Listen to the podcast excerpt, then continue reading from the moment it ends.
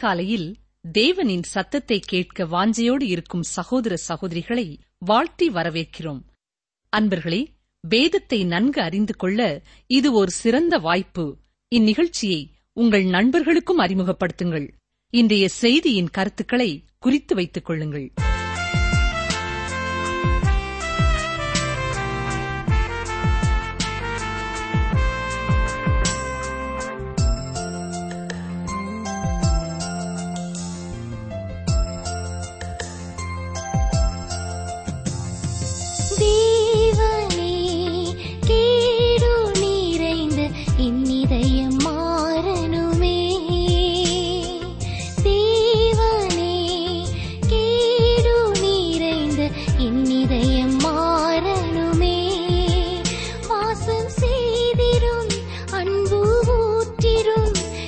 She.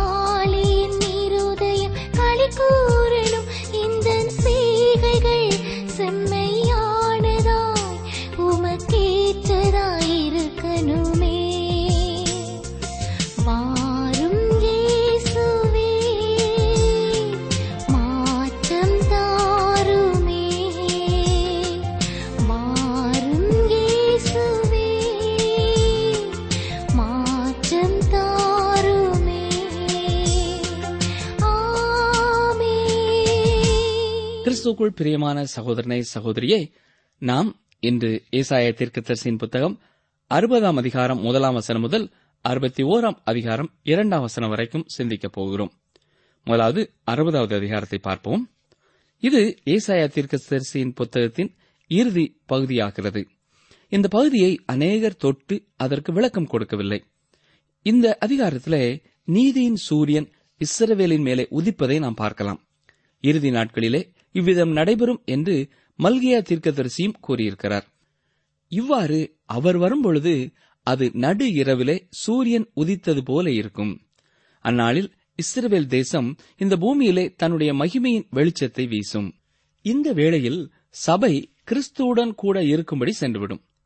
இஸ்ரவேலும் சபையும் ஒன்றே என்று கூறுகிறவர்கள் இந்த இடத்திலே தவறான விளக்கங்களை கொடுக்கிறார்கள். இஸ்ரவேல் வேறு சபை வேறு. அது இரண்டும் ஒன்றே என்று சொல்லுகிறவர்களின் அணுகுமுறை இந்த தீர்க்க தரிசனங்களுக்கு சரியான திருப்திகரமான விளக்கத்தை தர முடியாது. இவ்வாறு விளக்க முயற்சிக்கும் பொழுது அநேக குழப்பங்களும் உண்டாகும். அநேகர் இந்த பகுதியை கண்டும் காணாமல் விட்டுவிடுகிறார்கள். ஏசாய புத்தகத்தின் இந்த மூன்றாவதும் இறுதிமான பகுதி மீட்பரை சிலுவையிலே காட்டுகிறது. இதனை தொடர்ந்து வருகிற அதிகாரங்கள் இதைவிட முன்னேற்றமான ஒரு நிலையை சொல்ல வேண்டும். ஆகவே இங்கே தேவனுடைய ராஜ்யத்தை பற்றி சொல்லப்படவில்லை. இந்த ஏசாய புத்தகத்தின் முதலாவது பகுதியிலே இதனை பற்றி சொல்லப்பட்டுள்ளது. இந்த பகுதியிலே தேவனுடைய கிருவையை பற்றி விளக்கப்பட்டிருக்கிறது. முதலாவது பகுதியிலே நியாயப்பிரமாணம் கூறப்பட்டது. இங்கே கிருவை சொல்லப்படுகிறது. இங்கே நாம் முந்தின பகுதியிலே பார்த்தது போல கட்டளைகளில் அன்பை கண்டோம். இப்பொழுது இங்கே அன்பில் கட்டளைகளை பார்க்கிறோம். இந்த அதிகாரம் ஆயிர வருட அரசாட்சியை முற்றிலும் வெளிப்படுத்துகிறதாய் இருக்கிறது. ஏசாய தீர்க்கதரிசியின் புத்தகம் ஐம்பத்தி மூன்றாம் அதிகாரத்தின் இறுதி பகுதியிலே மீட்பர் சியோனுக்கு வருவதை கூறுவதோடு அந்த அதிகாரம் நிறைவடைகிறது. நாம் இப்பொழுது ஏசாயா அறுபதாம் அதிகாரத்திற்கு வரும்பொழுது அங்கே மீட்பர் வந்துவிட்டதை பார்க்கிறோம். தீர்க்கதரிசி பின்னால் உள்ள நிகழ்ச்சிகளை கூறும்பொழுது சற்று பின்னால் திரும்பி பார்க்கும்போது அவற்றை நடந்து முடிந்துவிட்ட வரலாற்று நிகழ்ச்சிகளாகவே பார்க்கிறார். ஏசாயா கூறுவதை கவனித்து பாருங்கள். அவர் எதிர்காலத்திலே நடக்கப் போகின்ற அநேக நிகழ்ச்சிகளை ஏற்கனவே நடந்து முடிந்துவிட்ட நிகழ்ச்சிகளாகவே கூறுகிறார். எடுத்துக்காட்டாக ஏசாயா அறுபதாம் அதிகாரம் முதலாம் வசனத்தை பாருங்கள். எழும்பி பிரகாசி உன் ஒளி வந்தது. கர்த்தருடைய மகிமை உன்மேல் உதித்தது. இது இன்னும் நிறைவேறாத ஒன்று. ஆனால் இதை இறந்த காலத்திலே கூறியிருக்கிறார். ஏற்கனவே நடந்து முடிந்துவிட்ட நிகழ்ச்சியைப் போல அவர் சொல்கிறார். தேவன் ஏற்கனவே நிகழ்ச்சிகளின் அந்த பகுதியிலே நிற்கிறார்.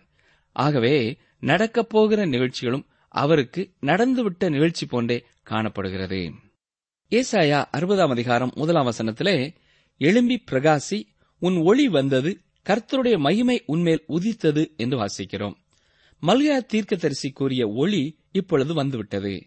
மல்கியா நான்காம் அதிகாரம் இரண்டாம் வசனத்தையும் நாம் வாசிக்க வேண்டும். கவனியுங்கள் மல்கியா நாலு இரண்டு ஆனாலும் என் நாமத்துக்கு பயந்திருக்கிற உங்கள் மேல் நீதியின் சூரியன் உதிக்கும் என்கிறார். தொடர்ந்து ஏசாயா அறுபது இரண்டை பாருங்கள். இதோ இருள் பூமியையும் காரிருள் ஜனங்களையும் மூடும். ஆனாலும் உன்மேல் கர்த்தர் உதிப்பார். அவருடைய மகிமை உன்மேல் காணப்படும். இயேசு கிறிஸ்துவே உலகின் ஒளியாக இருக்கிறார். அவர் உலகத்தில் இருந்தபொழுது அவ்விதமே கூறினார். அவர் இரண்டாம் முறை உலகத்திற்கு வரும்பொழுதும் அவரே ஒளியாக இருக்கப் போகிறார். இதோ இருள் பூமியையும் காரிருள் ஜனங்களையும் மூடும் என்று இங்கே வசனம் சொல்கிறது. பூமி எங்கிலேயும் மூடியிருக்கின்ற ஆவிக்குரிய அந்தகாரம் ஒளியின் வருகையை இன்றியமையாததாக்கிவிட்டது. இன்றும் பூமி இந்த அந்தகாரத்தால் மூடப்பட்டிருக்கிறதை நாம் பார்க்கிறோம். இரண்டாயிரம் ஆண்டுகளாக சுவிசேஷம் உலகத்திலே பிரசங்கிக்கப்பட்ட பொழுதும் இன்றும் முன்பை விட அதிகமாகவே அந்தகாரம் ஓடியிருக்கிறது. எதிர்கால ஆசிர்வாதத்திற்கு ஒளி வந்து இறங்கியே ஆக வேண்டும். நீதியின் சூரியன் உதித்தாலே ஆயிர வருட அரசாட்சி உண்டாகும். சுவிசேஷம் இந்த ஆயிர வருட அரசாட்சியை கொண்டு வராது. ஒளியாகிய அவரே இதை கொண்டு வருவார். யார் அந்த ஒளி? அவர் இயேசு கிறிஸ்துதான். நமக்கு சியோனில் உள்ள மீட்பின் பிரசன்னம் தேவை. அவர் தூரத்திலிருந்து புறஜாதியாரையும் கொண்டு வருவார். ஏசாயா அறுபதாம் அதிகாரம் மூன்றாம் வசனத்தை பாருங்கள். உன் வெளிச்சத்தினிடத்துக்கு ஜாதிகளும் உதிக்கிற உன் ஒளியினிடத்துக்கு ராஜாக்களும் நடந்து வருவார்கள். எதிர்காலத்திலும் ஒரு பெரிய உயிர்மீழ்ச்சி இருக்கிறது என்பதை நாம் விசுவாசிக்க முடியும். அநேகர் தேவனிடத்திலே திரும்புவார்கள். ரோமர் பதினோராம் அதிகாரம் பதினைந்தாம் வசனத்திலே இவ்விதமாய் வாசிக்கிறோம். அவர்களை தள்ளி விடுதல் உலகத்தை ஒப்புரவாக்குதலாயிருக்க அவர்களை அங்கீகரித்துக் கொள்ளுதல் என்னமாயிராது? மரித்தோரிலிருந்து ஜீவன் உண்டானது போல் இருக்கும் அல்லவோ? ஆம் அந்நாட்களிலே இஸ்ரவேல் மறித்து உயிர்த்தெழும் உலகம் உயிர்த்தெழும். அப்பொழுது அநேகர் இயேசு கிறிஸ்துவனிடத்திலே திரும்புவார்கள். இப்பொழுது அறுபதாம் அதிகாரம் நான்காம் வசனத்திற்கு வாருங்கள். சுற்றிலும் உன் கண்களை ஏறெடுத்துப் பார். அவர்கள் எல்லாரும் ஏகமாய் கூடி உன்னிடத்திற்கு வருகிறார்கள். உன் குமாரர் தூரத்தில் இருந்து வந்து உன் குமாரத்திகள் உன் பக்கத்திலே வளர்க்கப்படுவார்கள். கலகம் செய்தோர் சிதறடிக்கப்பட்டோராகிய இஸ்ரவேலர் வாக்குத்தத்த பூமிக்கு திரும்ப வருவார்கள். இப்பொழுது வடங்கா கழுத்துள்ளவர்களாக அல்ல கீழ்ப்படுதலான ஜனங்களாக வருவார்கள். குமாரத்திகள் உன் பக்கத்திலே வளர்க்கப்படுவார்கள் என்பது நம் நாட்டிலே பெண்கள் தங்கள் பிள்ளைகளை இடுப்பிலே எடுத்துச் செல்வதை போன்ற நிலைமையை குறிக்கிறது. இவ்வாறு ஆண்களை விட பலவீனமான குமாரத்திகள் சுமந்து வரப்பட்டு அவர்கள் இடுப்பிலே வைத்து போஷிக்கப்படுவார்கள். ஏசாயா அறுபது ஐந்து. அப்பொழுது நீ அதைக் கண்டு ஓடி வருவாய். உன் இருதயம் அதிசயப்பட்டு பூரிக்கும். கடற்கரையின் திரளான கூட்டம் உன் வசமாக திரும்பும். ஜாதிகளின் பலத்த சேனை உன்னிடத்துக்கு வரும். எருசலேமை நோக்கி எல்லா ஜனங்களும் வருகிறதை குறித்து இங்கே பார்க்கிறோம். நிலத்தின் வழியாக கடல் வழியாக வான் வழியாக அநேகர் தேவனை தொழுது கொள்ளும்படியாக வருவார்கள். அது அதிசயப்பட்டு பூரிக்கின்ற நிகழ்ச்சியாய் இருக்கும். தொடர்ந்து அடுத்த வசனம் வாசிக்கிறேன். ஒட்டகங்களின் ஏராளமும் மீதியான் ஏப்பா தேசங்களின் வேகமான ஒட்டகங்களும் உன்னை மூடும். சேபாவில் உள்ளவர்கள் யாவரும் பொன்னையும் தூப வர்க்கத்தையும் கொண்டு வந்து கர்த்தரின் துதிகளை பிரசித்தப்படுத்துவார்கள். மீண்டும் சாஸ்திரிகளை இங்கே பார்க்கிறோம். இங்கே கிழக்கிலிருந்து மட்டுமல்ல முழு உலகத்திலிருந்தும் வருவார்கள். அவர்கள் மீட்பருக்காக பொன்னையும் தூப வர்க்கத்தையும் கொண்டு வருவார்கள். ஆனால் இயேசுவின் பிறப்பின் போது கொண்டு வரப்பட்ட பொருட்களிலே ஒன்று குறைகிறதை கவனித்தீர்களா? அது என்ன?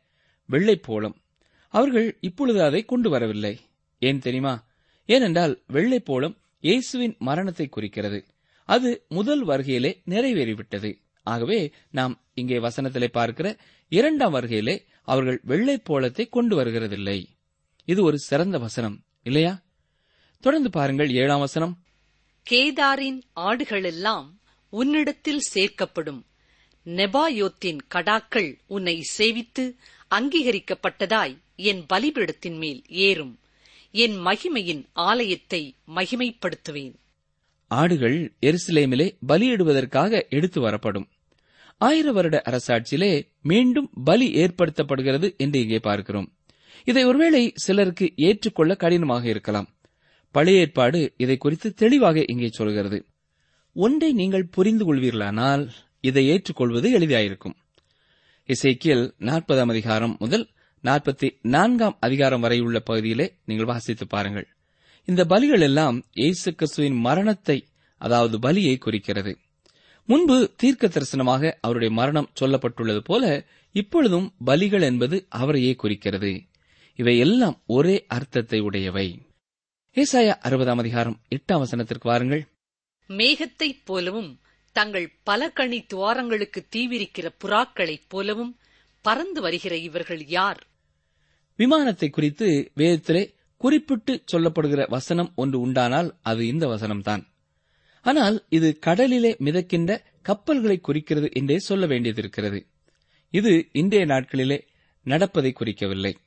இஸ்ரேல் ஜனங்கள் வெகு தொலைவிலிருந்து இஸ்ரேவேலுக்கு திரும்பும் பொழுது இந்த வாக்குத்தத்தம் நிறைவேறிவிட்டது என்று அவர்கள் நினைக்கவும் வாய்ப்பில்லை. இவ்வாறு நினைப்பது தீர்க்க தரிசனத்தின் சரியான பொருளை தராது. ஒன்பதாம் வசனம். தீவுகள் எனக்கு காத்திருக்கும்.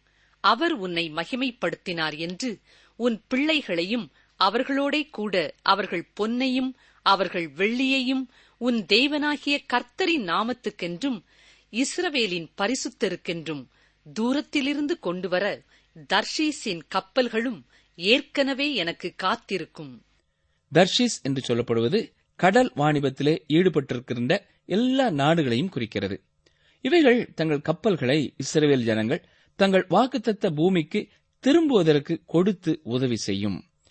இஸ்ரவேலை அழித்த நாடுகளே அது புத்துயிர் பெறுவதற்கு உதவி செய்யும். ரஷ்யா இஸ்ரவேல் ஜனங்களை தங்கள் நாட்டிற்கு திரும்ப அனுப்பிய பொழுது எகிப்தியர்களைப் போல பரிசுகளோடு அனுப்பி வைத்தார்கள். இஸ்ரவேலர் நானூறு ஆண்டுகள் எகிப்திலே அடிமைகளாக காணப்பட்டபடியினாலே அவர்களுக்கு வர வேண்டியது அதிகமாகவே இருந்தது. ஆனாலும் இஸ்ரவேலர் திரும்புவதற்கு மட்டுமே அவர்களிடம் பெற்றுக் கொண்டார்கள். தொடர்ந்து ஏசாயா அறுபது பதினொன்று உன்னிடத்துக்கு ஜாதிகளின் பலத்த சேனையை கொண்டு வரும் படிக்கும் அவர்களுடைய ராஜாக்களை அழைத்து வரும் படிக்கும் உன் வாசல்கள் இரவும் பகலும் பூட்டப்படாமல் எப்பொழுதும் திறந்திருக்கும். ரட்சிக்கப்பட்ட உலகத்து ஜனங்கள் ஆயிர வருட அரசாட்சியிலே இஸ்ரவேலுக்கு கொண்டு வரப்படுவார்கள் என்று பார்க்கிறோம். பன்னிரெண்டாம் வசனத்தில் என்ன வாசிக்கிறோம்? உன்னை சேவிக்காத ஜாதியும் ராஜ்யமும் அழியும். அந்த ஜாதிகள் நிச்சயமாய் பாழாகும். யூதர்களை மற்றவர்கள் எவ்விதமாக நடத்துகிறார்களோ அதன் அடிப்படையிலேயே அந்த தேசத்தின் மீது வருகிறதான நியாய தீர்ப்பு இருக்கும் என்று இயேசு கிறிஸ்து தெளிவாக கூறுவதை மத்தேயு இருபத்தி ஐந்தாம் அதிகாரம் முப்பத்தி ஒன்று முதல் நாற்பத்தி ஆறு வரை உள்ள வசனங்களிலே நாம் பார்க்கலாம். ஆயிர வருட அரசாட்சியிலே பிலிப்பியர் இரண்டாம் அதிகாரம் பத்து பதினோராம் வசனங்களிலே பார்ப்பது போல முழங்கால் யாவும் அவருக்கு முன்பாக முடங்கும். நாவுகள் யாவும் அவரை அறிக்கை பண்ணும். அவரே கர்த்தர் என்று எல்லாரும் அறிக்கையிடுவார்கள்.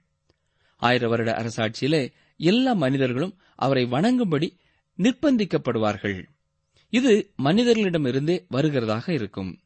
மற்ற எல்லாரும் அவ்வாறு வணங்குவதாலே வணங்காதவர்களும் வணங்கும்படி பொது கருத்தினாலே நிர்பந்தப்படுத்தப்படுகிறார்கள் ஆயிர வருட அரசாட்சியின் இறுதியிலே சாத்தான் விடுவிக்கப்படுவான்.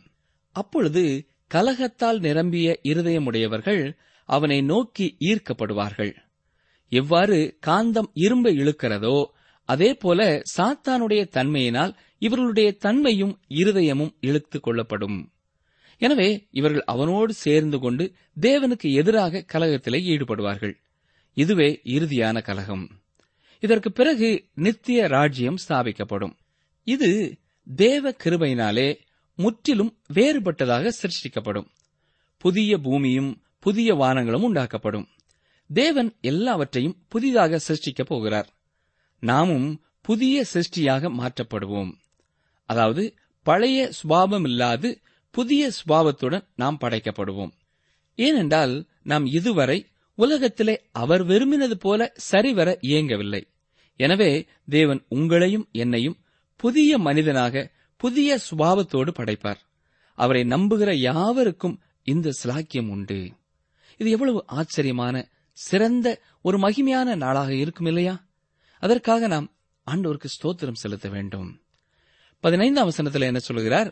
நீ நெகிழப்பட்டதும் கைவிடப்பட்டதும் ஒருவரும் கடந்து நடவாததுமாயிருந்தாய். ஆனாலும் உன்னை நித்திய மாட்சியாகவும் தலைமுறை தலைமுறையாயிருக்கும் மகிழ்ச்சியாகவும் வைப்பேன். ஆம் ஏசாயா இரண்டாம் அதிகாரத்திலே நாம் தியானித்தது போல எருசலேம் பூமியின் மையமாக இருக்கும். அந்நாளிலே அபரீதமான ஆசீர்வாதம் வருகிறதாயிருக்கும். நீ ஜாதிகளின் பாலை குடித்து ராஜாக்களின் முலைப்பாலையும் உண்டு. கர்த்தராகிய நான் ரட்சகர் என்றும் யாக்கோபின் வல்லவர் உன் மீட்பர் என்றும் அறிந்து கொள்வாய். அதாவது மற்ற நாடுகளால் எருசலேமிலிருந்து எடுத்துச் செல்லப்பட்ட செல்வங்கள் மீண்டும் அந்த தேசத்திற்கு வட்டியோடு திரும்ப கொண்டு வந்து சேர்க்கப்படும். ஏசாயா அறுபதாம் அதிகாரம் பதினேழாம் வசனம். நான் வெண்கலத்துக்கு பதிலாக பொன்னையும் இரும்புக்கு பதிலாக வெள்ளியையும் மரங்களுக்கு பதிலாக வெண்கலத்தையும் கற்களுக்கு பதிலாக இரும்பையும் வரப்பண்ணி உன் கண்காணிகளை சமாதானம் உள்ளவர்களும் உன் தண்டற்காரரை நீதியுள்ளவர்களும் ஆக்குவேன் அப்பொழுது அங்கே நடைபெறும் ஆச்சரியமான காரியங்களை இங்கே பாருங்கள். இப்பொழுது அங்கே அநேக வெண்கல பொருட்களையே பார்க்க முடிகிறது. எகிப்திலும் லெபனானிலும் இப்பொழுது சந்தையிலே வெண்கல பொருட்களே அதிகம் விற்கப்படுகின்றன. ஆனால் எதிர்காலத்திலே இது மாற்றப்பட்டு வெள்ளி பொன் போன்றவை விற்பனைக்கு வரும். பத்தொன்பது இருபதாம் வசனங்களை பார்ப்போம் என்றால் இங்கே உலகத்தின் ஒளியாக இயேசு கிறிஸ்துவே அங்கு இருப்பார் என்று பார்க்கிறோம். இவரே புதிய எரிசிலைமிற்கும் வெளிச்சமாயிருப்பார். இந்த உலகத்திற்கு தெரு விளக்குகள் சூரியனும் நட்சத்திரங்களுமே தெரு விளக்குகள் போல வானிலை காணப்படும். முன்பு பாவம் உலகத்திற்குள்ளே வந்தபடியினால் அவர் உலகத்தை அதிக வெளிச்சமாக வைக்கவில்லை. ஆனால் அந்நாளிலே அவர் அதிகமான வெளிச்சத்தை பூமியிலே வைப்பார். இருபத்தி இரண்டாம் வசனத்திலே பார்ப்போம் என்றால் அந்நாட்களிலே மனிதனுடைய பலம் அதிகரிக்கப்படும். அது தேவனாலேயே நடப்பிக்கப்படும். ஆவி உற்சாகம் உள்ளதுதான் மாம்சமோ பலவீனமானது என்று இயேசு கூறினது ஒருவேளை உங்களுக்கு நினைவிலே இருக்கலாம். ஆனால் ஆயிர வருட அரசாட்சியிலே இது சரி செய்யப்படும். மாம்சமும் பலனுள்ளதாயிருக்கும். சின்னவன் ஆயிரமும் சிறியவன் பலத்த ஜாதியுமாவான். இது அந்நாளிலே பூமியிலே தேவனுடைய பிள்ளைகளுக்கு செய்யப்படுகிற விந்தையான ஒரு காரியம். தொடர்ந்து ஏசாய அறுபத்தி ஓராம் அதிகாரத்துக்குள்ளே கடந்து வருவோம். இது ஒரு வித்தியாசமான அதிகாரம். நாசரேத்திலே இயேசு தன்னுடைய வெளிப்படையான ஊழியத்தை ஆரம்பித்த பொழுது இந்த வசனங்களைத்தான் அவர் வாசித்து காட்டினார். இது ஆயிர வருட அரசாட்சியின் ஆசீர்வாதங்களை தொடர்ந்து கூறுகிற ஒரு அதிகாரம்தான். இறுதி பகுதி ஆயிர வருட அரசாட்சியின் முழு ஆசீர்வாதங்களையும் நமக்கு முன் கொண்டு வந்து காண்பிக்கிறது. இந்த அதிகாரத்தின் முதல் மூன்று வசனங்கள் மிகவும் முக்கியமானவை. இதைக் கொண்டே நாம் வேதத்திற்கு சரியான விளக்கத்தை கொடுக்க முடிகிறது. வாசிக்கிறேன் ஏசாயா அறுபத்தி இரண்டு ஒன்று இரண்டு கர்த்தராகிய தேவனுடைய ஆவியானவர் என்மேல் இருக்கிறார். சிறுமைப்பட்டவர்களுக்கு சுவிசேஷத்தை அறிவிக்க கர்த்தர் என்னை அபிஷேகம் பண்ணினார். இருதயம் நொறுங்குண்டவர்களுக்கு காயம் கட்டுதலையும் சிறைப்பட்டவர்களுக்கு விடுதலையையும் கட்டுண்டவர்களுக்கு கட்டவிழ்த்தலையும் கூறவும் கர்த்தருடைய அனுக்கிரக வருஷத்தையும் நம்முடைய தேவன் நீதியை சரிக்கட்டும் நாளையும் கூறவும் துயரப்பட்ட அனைவருக்கும் ஆறுதல் செய்யவும் என்று பார்க்கிறோம். வேதத்திற்கு விளக்கம் கொடுப்பதற்கு இங்கே ஒரு முறை தேவனாலே நமக்கு கொடுக்கப்படுகிறது. புதிய ஏற்பாட்டை நான் வாசித்து புரிந்து கொள்ளாமல் இந்த பகுதியை வாசித்தோமானால் நமக்கு ஒன்றும் விளங்குகிறதில்லை. இதில் யாரை பற்றி ஏசாயா சொல்லுகிறார் என்ற குழப்பமே வரும்.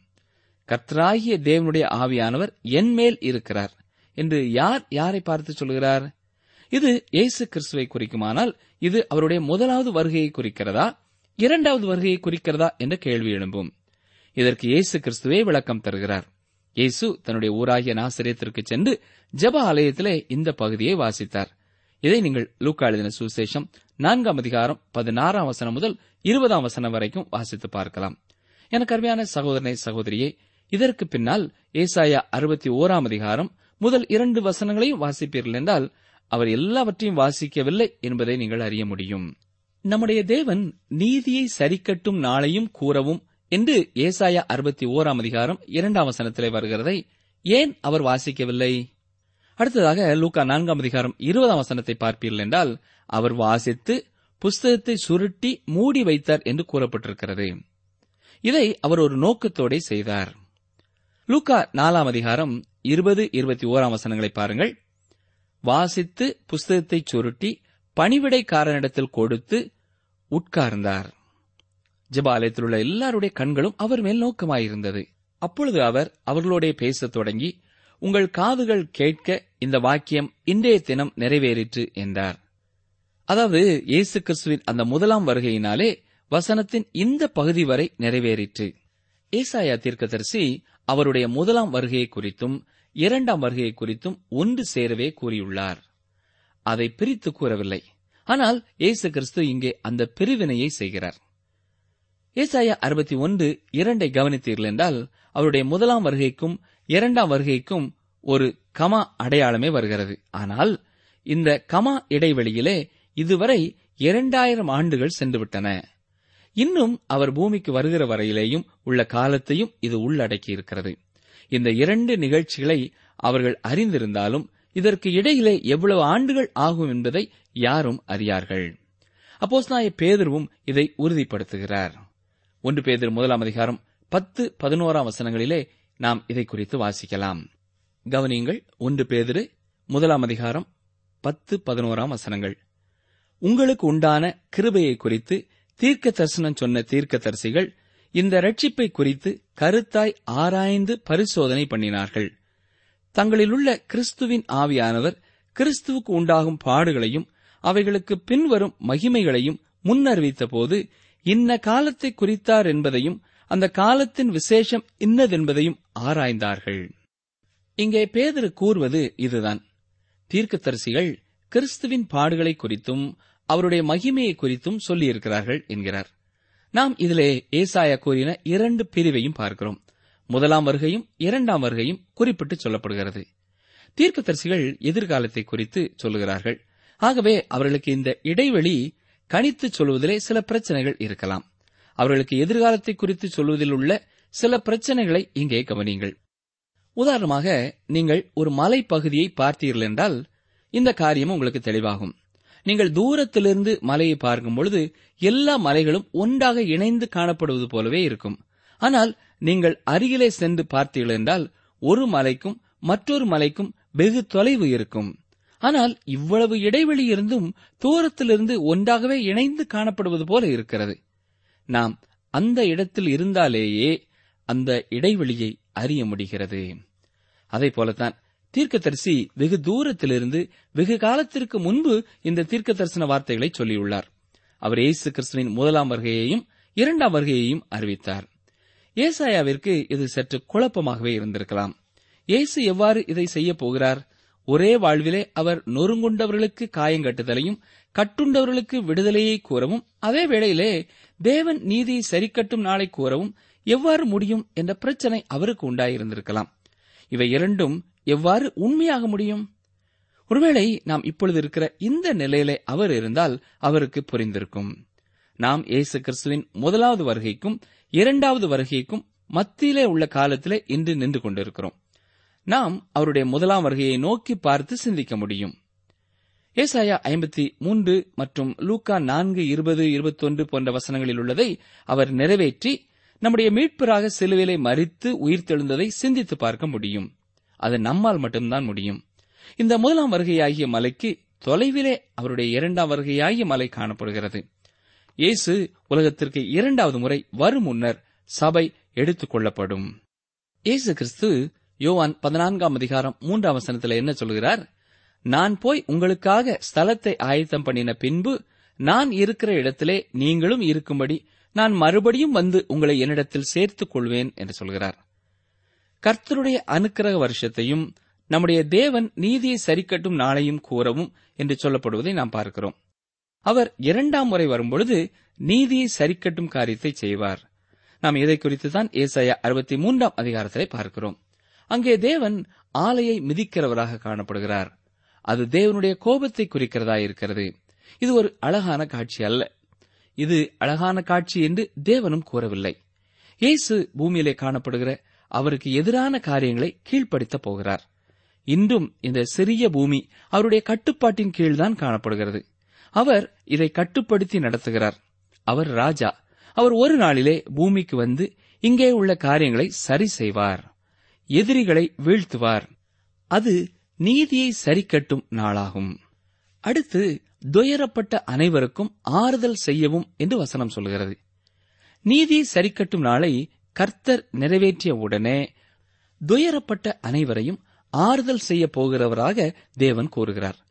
எவர்களெல்லாம் தங்கள் பாவத்திற்காக துயரப்படுகிறார்களோ வருந்துகிறார்களோ நல்ல நாட்களை காண வேண்டும் என்று இருதயத்திலே ஏங்குகிறார்களோ அவருக்கு கீழ்ப்படிந்திருக்கிற விரும்புகிறார்களோ அவர்களுக்கு ஆறுதல் செய்வார்.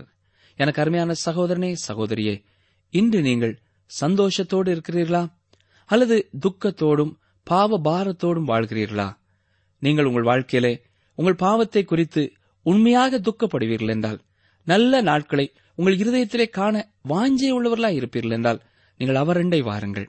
அவரே உங்களுக்கு விடுதலை தருவேன் என்று சொல்கிறார் நம்முடைய பாவங்களை நாம் அறிக்கையிட்டால் பாவங்களை நமக்கு மன்னித்து எல்லா அநியாயத்தையும் நீக்கி நம்மை சுத்திகரிப்பதற்கு அவர் உண்மையும் நீதியும் உள்ளவராயிருக்கிறார். ரட்சிப்பானது அவருடைய பெரிய கிருபையினாலே கிடைக்கிறது. அதைத்தான் எபேசியர் இரண்டு எட்டிலே வாசிக்கிறோம். கிருபையினாலே விசுவாசத்தை கொண்டு ரட்சிக்கப்பட்டீர்கள் அவர் கிருபையினாலே தரும் ரட்சிப்பை விசுவாசத்தினாலே மட்டும்தான் நாம் பெற்றுக்கொள்ள முடியும்.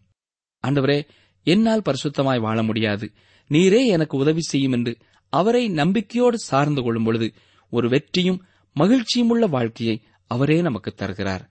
அந்த வாழ்க்கையை வாஞ்சிக்கிற அருமையான சகோதரனே சகோதரியே இன்றே அவரண்டை சேருங்கள். அவரே உங்களுக்கு அந்த நிறைவான பூரணமான வாழ்க்கையை தந்து உங்களையும் ஆசீர்வதிப்பார்.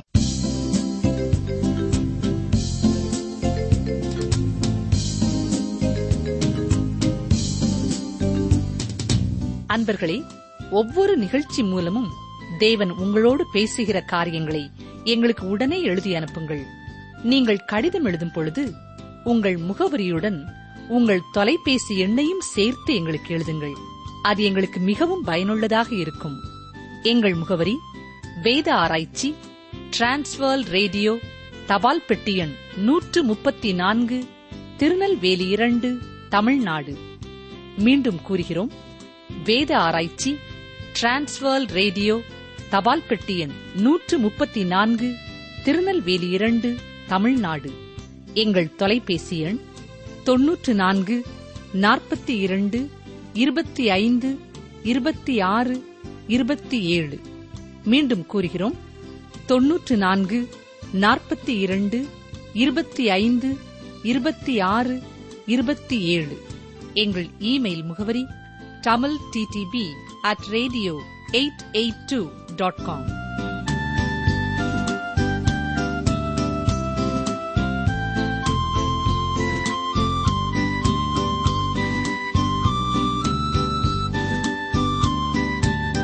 என்னை விசுவாசிக்கிறவன் நான் செய்கிற கிரியைகளை தானும் செய்வான்.